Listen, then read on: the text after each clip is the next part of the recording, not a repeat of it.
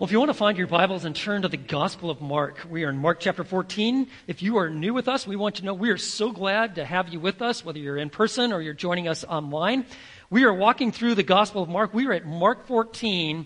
We are just, just hours, really, from the time that Jesus is apprehended and then going to be taken to the cross. We're in Mark chapter 14.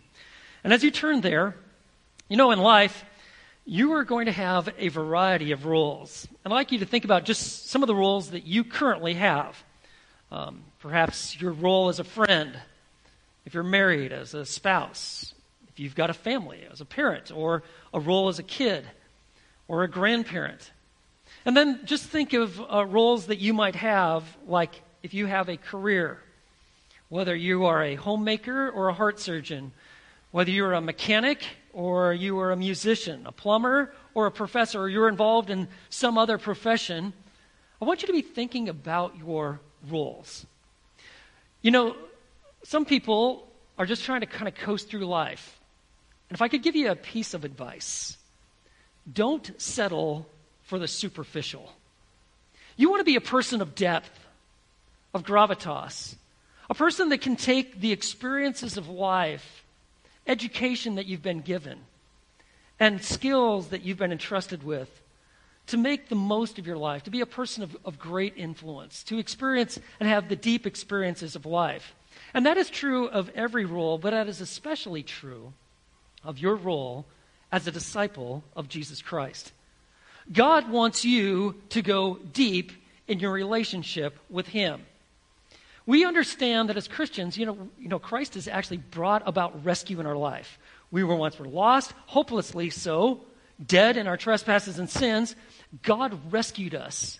He brought us salvation. We not only saw our sin and turned from it, but we trusted in Christ and we began a relationship with Him. But God wants you to go deep.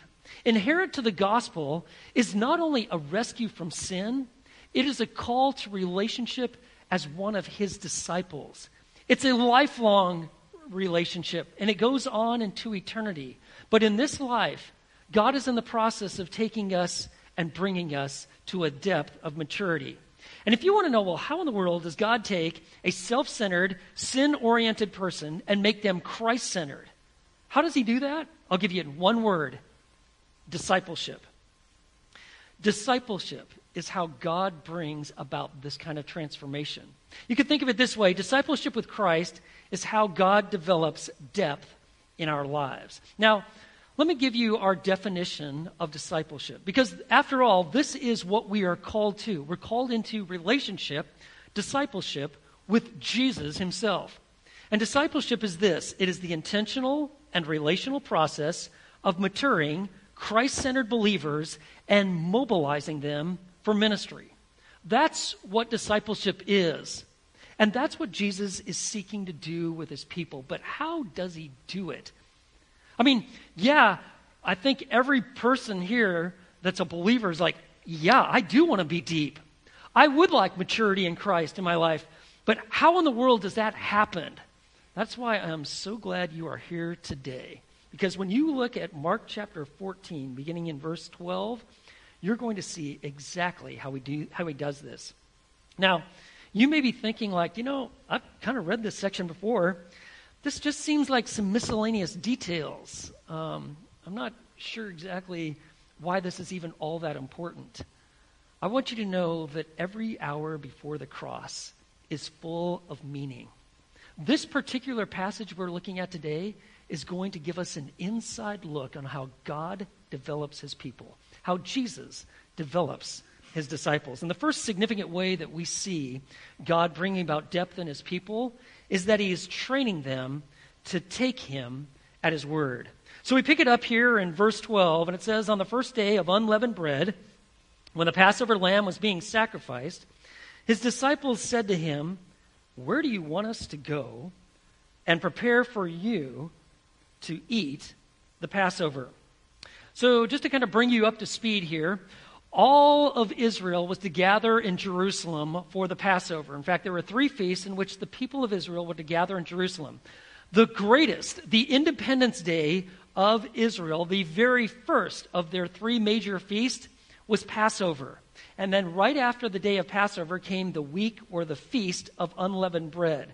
This was a significant event in the life of Israel because it was at the Passover that Jesus, I mean, excuse me, that God actually, when he was bringing judgment upon Egypt, who would not let his people go to worship him in the desert, that on that final judgment there was to be the angel of death passing over Egypt, who would bring to death the firstborn of everyone who would not obey God at his word.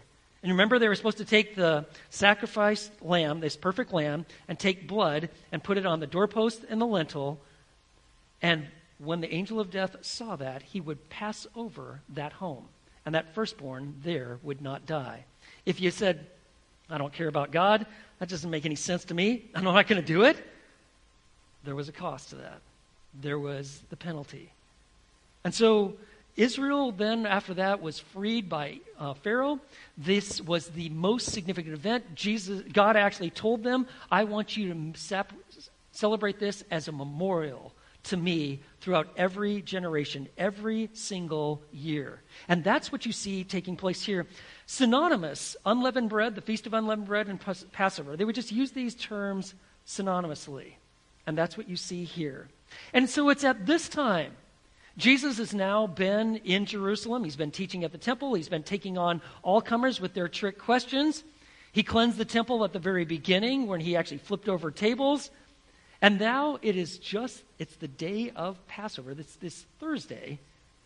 And Jesus' disciples are saying, you know what? Were we to actually prepare for the Passover? Now, I want you to think about it. There was so much involved in a Passover. So you have 10 times the number of people flooding in Jerusalem. Where are you going to even meet? They generally met in family units. Usually it was about two that would come together. And there was a lot of work to be involved. Not only did every single family unit have one of these lambs, these a lamb with no blemish that was actually selected four days before, but then it was to be taken on that day of Passover. It was to be uh, slaughtered, and then they would take that lamb, it would be roasted, but they also had other things that they needed to have with their lamb. They needed to make sure that they had the bitter herbs, and then the unleavened bread, and then this haroset, which was a mixture of crushed fruit and nuts. All of this needed to be prepared. Furthermore, you had to have it in a room that had been swept two days before to make sure that there was no leaven at all in the premise. Well, it's now Thursday. The Passover is just about ready to come later that night. And it seems, apart from actually having the disciples selected a Passover lamb, that nothing has been prepared. And so they ask this question where do you want us to go to prepare for you to eat the Passover? And so look what Jesus says. He, and he sent two of his disciples, and he said to them, Go into the city, and a man will meet you carrying a pitcher of water. Follow him. And wherever he enters, say to the owner of the house, The teacher says, where is my guest room in which I may eat the Passover with my disciples? And they're like, wait, wait a second here. How, how does that work? Like, wait, you want us to go into the city and we're going to see a guy carrying a pitcher and we're just supposed to follow him and wherever he goes and when he finally shows up at a house we're supposed to then do this we're going to say to the owner of the house, the teacher says, Where is my guest room in which I may eat the Passover with my disciples? Like, who operates like that? That, that, that doesn't make any sense. We should have been on top of details. No one functions like this. Jesus says, That's what I want you to do. And they're like taking notes, like, Oh, okay. And he's sending two. Luke tells us in the recording of these events that it's Peter and John. And that, that in part would be because there's only two men per sacrificial lamb that could go to the temple at the Passover when you brought that lamb. And so they're taking notes of what to do. And notice he says in verse 15, as they're like totally baffled and confused, and he says, And he himself will show you a large upper room, furnished and ready. Prepare for us there. He says, the owner of that house is going to show you a large upper room. Now, all of the Passover meals, that celebration was always to take place, place within the walls of Jerusalem. So if you think of it, if you have all these people coming to Jerusalem, where are you going to find rooms like that? And so what would happen is uh, the people that lived in Jerusalem, they would rent out their upper room, kind of the roof of their home, and people then would hold their Passovers there, and they would rent that out, and that was the practice. And in this case, he says, I want you to be looking for a man carrying a water pitcher. Now that's significant because usually it was women that actually carried water. They'd go to the fountains because hardly anyone had running water in their house. But if you were a well to do house, you would have both male and female servants. Male and female servants would carry water. And so it would be unique, unique enough for them to see something that they didn't usually see. Follow, follow the directions, follow the guy, go to the house, meet the owner, and say, The teacher, the teacher says, Where shall we prepare? Where's my guest room in which we may eat the Passover with my disciples? And he said, he will show you the large upper room. And notice, it's going to be furnished and ready. And he says, I want you to prepare for us there. And then look at this. The disciples went out and they came to the city and look at this and found it just as he had told them. And they prepared the Passover. Just as he had told them. It stresses the exact fulfillment of the words of Jesus. And that's what Jesus is doing. He is taking his disciples and he's taking them deep. You need to learn to trust me. Even if my words don't make sense to you, or you think you've got a better way of doing it, you need to learn and listen and follow what I have to say. And this is what he is teaching them to do. Now, this, by the way, is something that Jesus had been doing for some time with his disciples, training them to take him at his word. You remember, like, when they fed the 5,000 and the 4,000? Do you remember it was, it was the disciples that are like, whoa, look at all these people. It's been a long time. They are really getting hungry, i.e., we're really getting hungry. They probably are too, but Jesus, it's mealtime, you know? And remember, Jesus said, you know, I'm going to give you some directions, have them get into groups of 50, you have them sit down. And then it was Jesus that actually supplied the miracle of the food. But then he gave it to the disciples, and the disciples passed it out to the 5,000 men, not counting all the women and children. The same with the 4,000. It was all part of the teaching process. You do as I've directed with my words, I will do the work. But you trust me and take me at my word. Remember when he sent them out to the 12, with the 12 out with the gospel of the kingdom? And then later on, he sent out the 70. Even though they're like, whoa, I mean, it's one thing for you to preach the gospel of the kingdom and to do healing, but do you mean you're going to actually do that work through us? They had to take him at his word, to trust him. And they did. It was all part of the training process. In fact, a very similar event happened just four days before. Remember on that Monday in which, right before Jesus comes into Jerusalem, Jesus tells two of his disciples, I want you to go and get the foal of a donkey. And he tells them where to go and what to say and where will they find this. And so they're like, What? You want us just to walk in and, and do this? Yeah. And they did. Why was Jesus giving him these orders, these words, and putting him in these kind of situations? He was teaching them. He was training them to take him at his word. And by the way, Jesus is doing the exact same thing, even with his disciples today. He is training us to take him at his word. At, at times, this, this kind of, you know, that kind of makes sense, but sometimes it may make no sense whatsoever. Like simple words like 1 Thessalonians 5 16 through 18. Rejoice always, pray without ceasing. In everything, give thanks, for this is God's will for you in Christ Jesus. But if you're like me, there's times where I don't feel like rejoicing.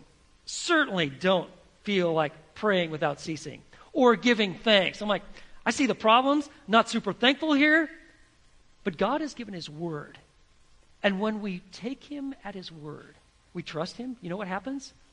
He develops depth in our lives.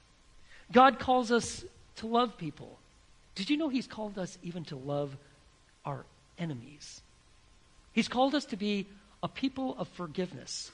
Those who have experienced forgiveness in Christ because we're trusting in Christ's sacrifice on the cross, but those that extend forgiveness to those who hurt us, those who receive forgiveness. Why? He calls us to live according to His Word, to trust Him, to be a people of the book.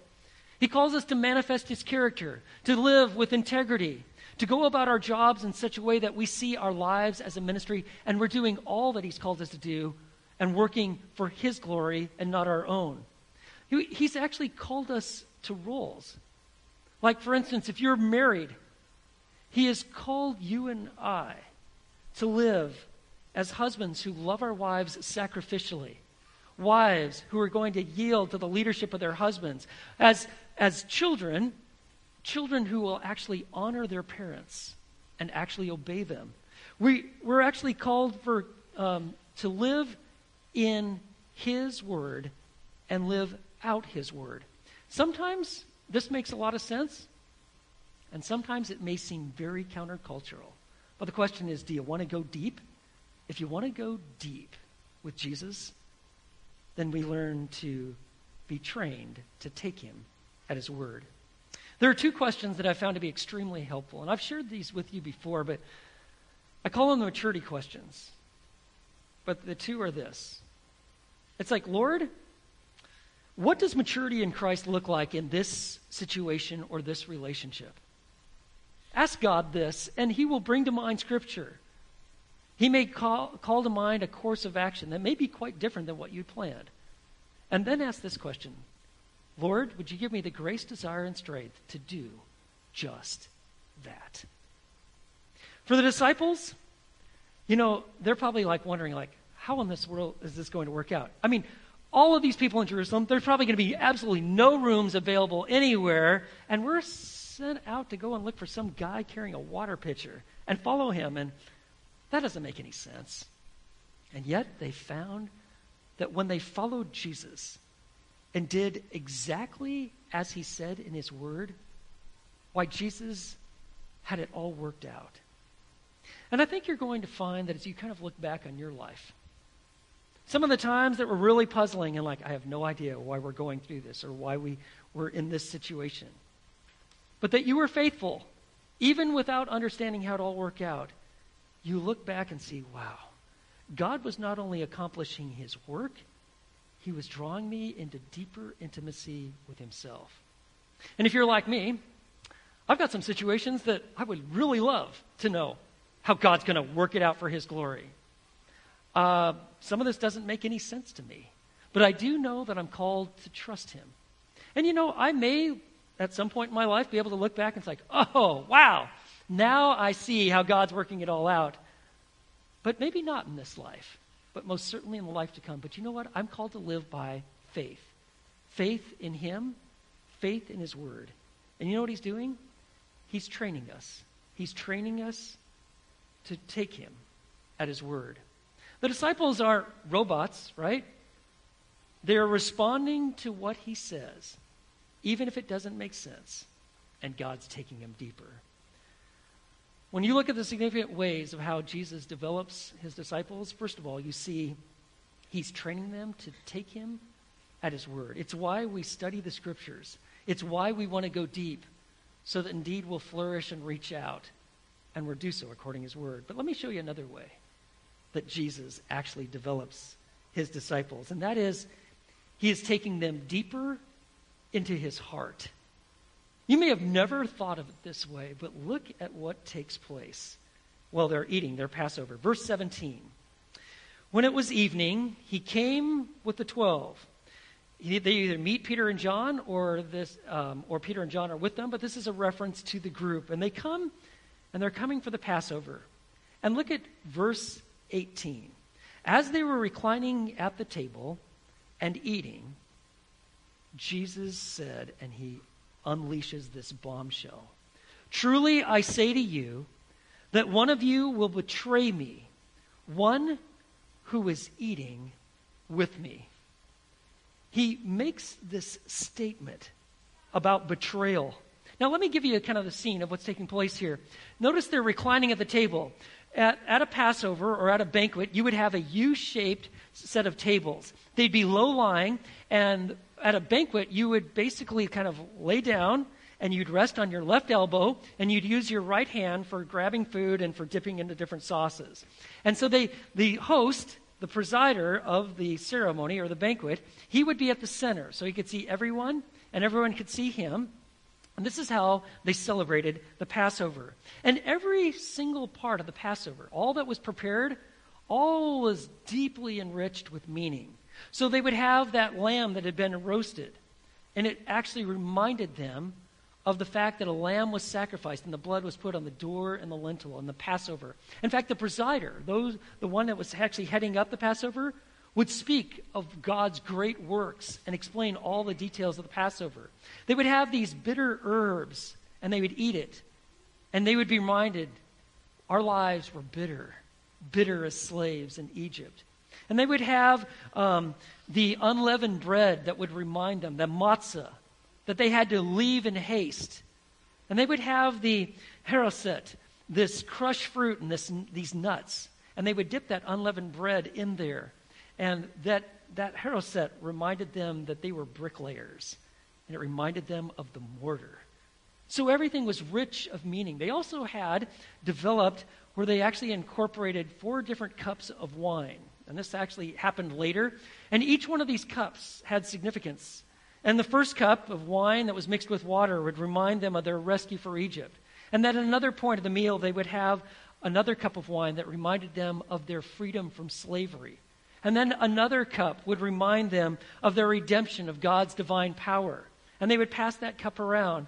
And then the final cup at the very end was a cup that was reminding them of a renewed relationship with God. And it's at some point as they're going through this Passover Seder meal that Jesus then makes this announcement, this bombshell, that one of you will betray me. It would be astounding and astonishing. The word betray has the idea of handing over for punishment, like a criminal would be handed over, and it would be the moment then he would receive the punishment that he was deserving of. And Jesus says this one of you. You see that? I, truly, I say to you that one of you will betray me. One who is eating with me. And they began to be grieved and to say to him, one by one, Surely not I. When they said this, they were hoping for a negative response and some sort of affirmation from Jesus it's, it's not to it's not me, right? Surely not I. Notice one by one. Surely, sure, surely not I. And they're saying this, but you know, they had to be thinking, you know, it could be me. Because if you read this account in John 13, do you remember that the Passover didn't get off to a great start? Because Jesus had to confront them on their pride and their arrogance. Do you remember uh, no one was going to wash anybody's feet because only the lowest servant would wash feet. And they were in the midst of an argument about who was the greatest. So, by all means, I'm not washing anybody's feet because I'm trying to prove that I'm the greatest. And by doing that, I would prove that I'm not. And after all, it's all about me. And Jesus had to take the towel and the basin and the water and wash their feet. And so they were probably thinking, you know what? Pride and arrogance and self deceit runs pretty deep in me. Could it, could it be me? Would I? Would I betray Jesus? And, you know, I'm sure they started thinking about others. I don't think I would, but I know who might. And I might be thinking different people, but one of the people they most surely were thinking that would never betray Jesus was one of Jesus' key guys. The guy that Jesus had selected to even be the treasurer, the guy that actually oversaw all of the finances for the disciples and for Jesus. His name, Judas Iscariot. Certainly it wouldn't be Judas because he was one of the key guys. And yet, Jesus says this, verse 20. And he said to them, It's one of the twelve, one who dips with me in the bowl. It's one of the twelve. The height of disloyalty and betrayal was seen to have a meal with someone and then turn on them. And Jesus is saying, It's one of you. Now, you're thinking, like, oh, you know, Judas. He's just a monster. But I want you to think about what operates in Judas operates in us. It's sin. We are sinful, self centered. We're like, oh, Judas, man, just raw evil. I want you to know Judas didn't come across as raw evil. He came across as competent, trusted. He had earned the respect of the other disciples. I want you to know that we all have the rebellion of sin that goes deep in us. Don't fool yourself. Don't buy into some myth that you're pretty much perfect. All that's missing in your life is just the perfect environment and you would just thrive and everything would be fine. No, the evil doesn't lie outside us so much as it lies within us. It's why we need a Savior. And Judas is in their midst. Judas had been selected by Jesus, and with Jesus' full knowledge that this would be the one who would betray him. But think of it. Think of all the love that Jesus showed Judas. He was there with all of the events. In fact, he had the esteemed position. Jesus selected him to be the treasurer. And it's as if Jesus is giving Judas one final opportunity. You don't need to do this. You can turn, you can repent, you can call out to me as Savior, but you do not need to do this. And yet, as Jesus is presenting this, and I'm sure Judas is, is like, how in the world did Jesus know this? It's in the midst of this that Jesus is showing and sharing the depth of his heart. I've wondered, like, why is it? Why is it that there had to be a betrayer? I mean, Jesus could have gone the cross. He's fully in control of all the events, but why why incorporate one of your 12 to be your betrayer? And I'll tell you why. It's so that Jesus would personally experience the full effects of suffering. When I say betrayal, most of us in this room have felt its sting and its pain. To be turned upon, you know, this is, to be turned upon is, is visceral even more than it's mental. It affects you in your body. And this event was actually prophesied. Not only does Jesus want to experience in his humanity the fullness of all suffering, but he also is fulfilling Scripture. And actually, John 13, 18 points this out, and he quotes from Psalm 41, verse 19, 41, verse 9. Because you remember in Psalm 41, verse 9, David had a very trusted counselor, Ahithophel. And Ahithophel left David, betrayed him, and went off with Absalom in his rebellion against David and the kingdom. And it grieved and hurt David deeply. But David, writing of his experiences and giving this similar lament, gave a foreshadowing of what Jesus would experience. And it says in Psalm 41, verse 9, Even my close friend, in whom I have trusted, who ate my bread, has lifted up his heel against me. My trusted friend, the one that I broke bread with, you know what? He's lifted up his heel against me. He's betrayed me. You see, there's something much deeper going on than just a horrific announcement that he's going to be betrayed. What Jesus is doing is he's bringing his disciples into the depth of his heart for them to experience the anguish of his soul. In fact, John records this in John 13 21. He says, When Jesus had said this, he was troubled in spirit. It wasn't like, well, just a matter of fact, this is going to happen. You could see it, it was on his face. Perhaps he was even trembling a little bit. The depth of the suffering that he was starting to experience. And why did he show this? Why did he make this statement? Is so that his disciples would experience a deep fellowship with him. Don't settle for the superficial. I want you to go deep. And when you think about betrayal in your own life, I mean, perhaps it was a spouse or a parent or one of your kids, or maybe you had a business partner, partner or a ministry partner, and you were in all together, everything. You trusted them. You shared life together. And they hurt you deeply. They betrayed you. They, they trot, sought to actually destroy you.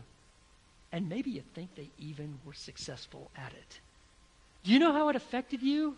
All the hurt and the pain and the anguish and the sorrow and the distress and the disgust and the fear.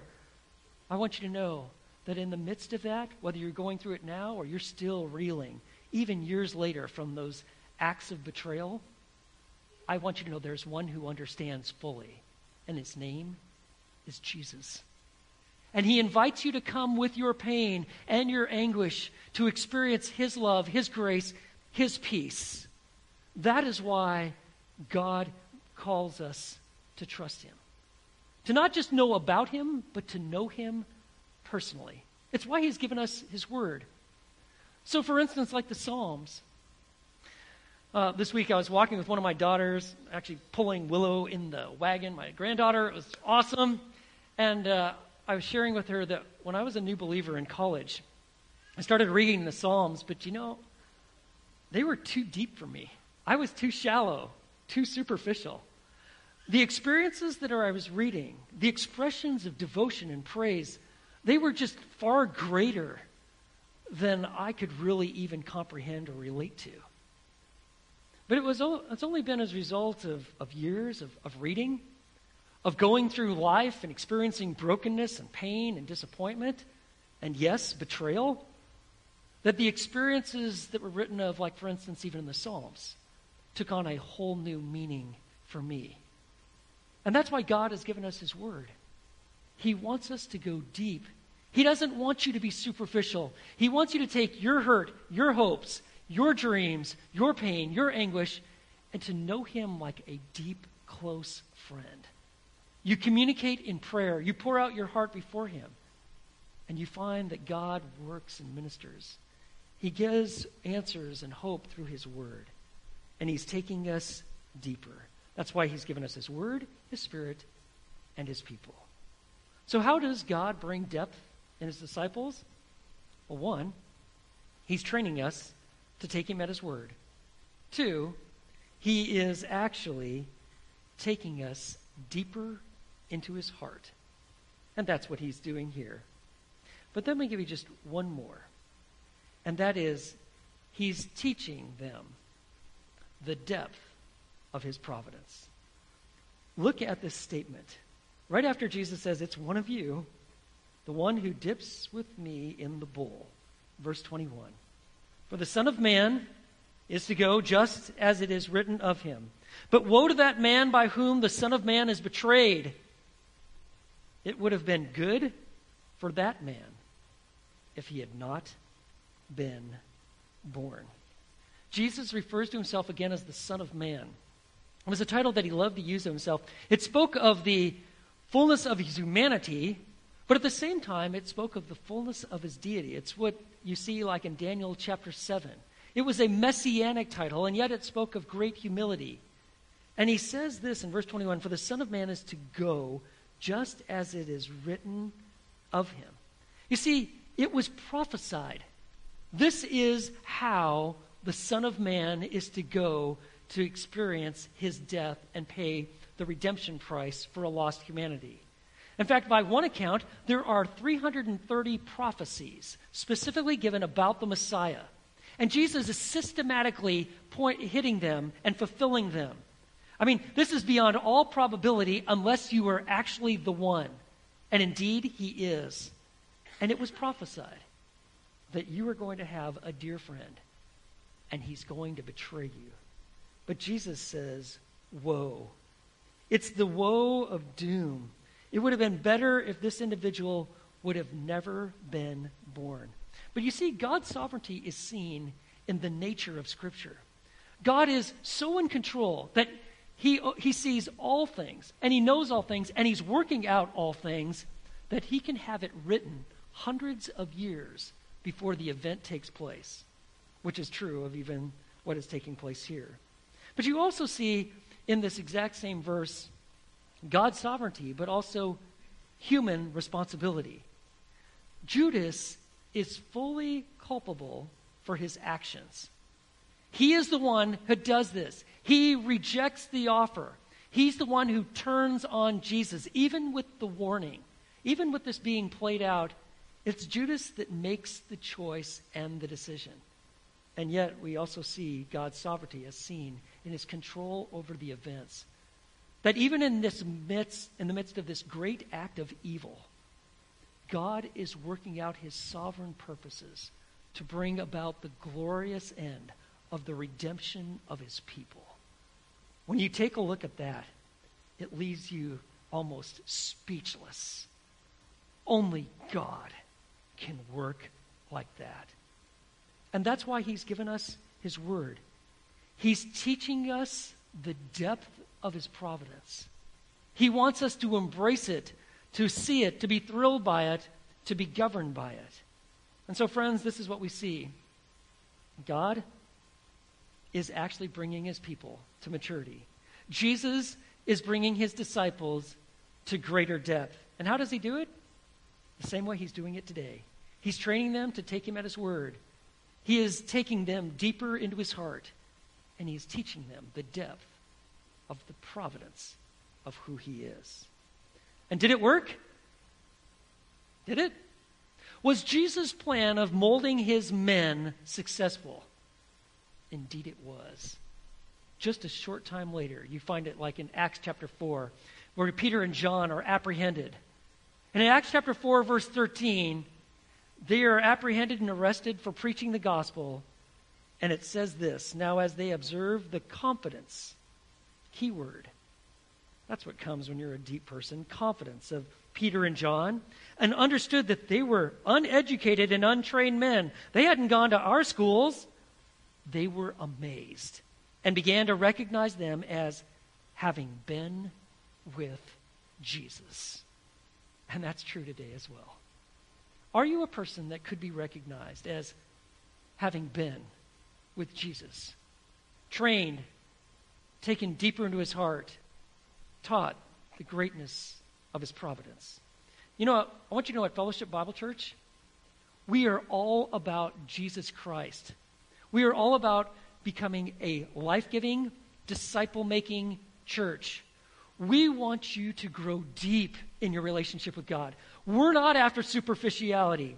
All of our ministries, whether it be our preaching ministry, ministry with our children, students, college, all of our adult ministries, everything about us, from personal discipleship to our large group gatherings to all of our life groups and small groups, are designed for a purpose.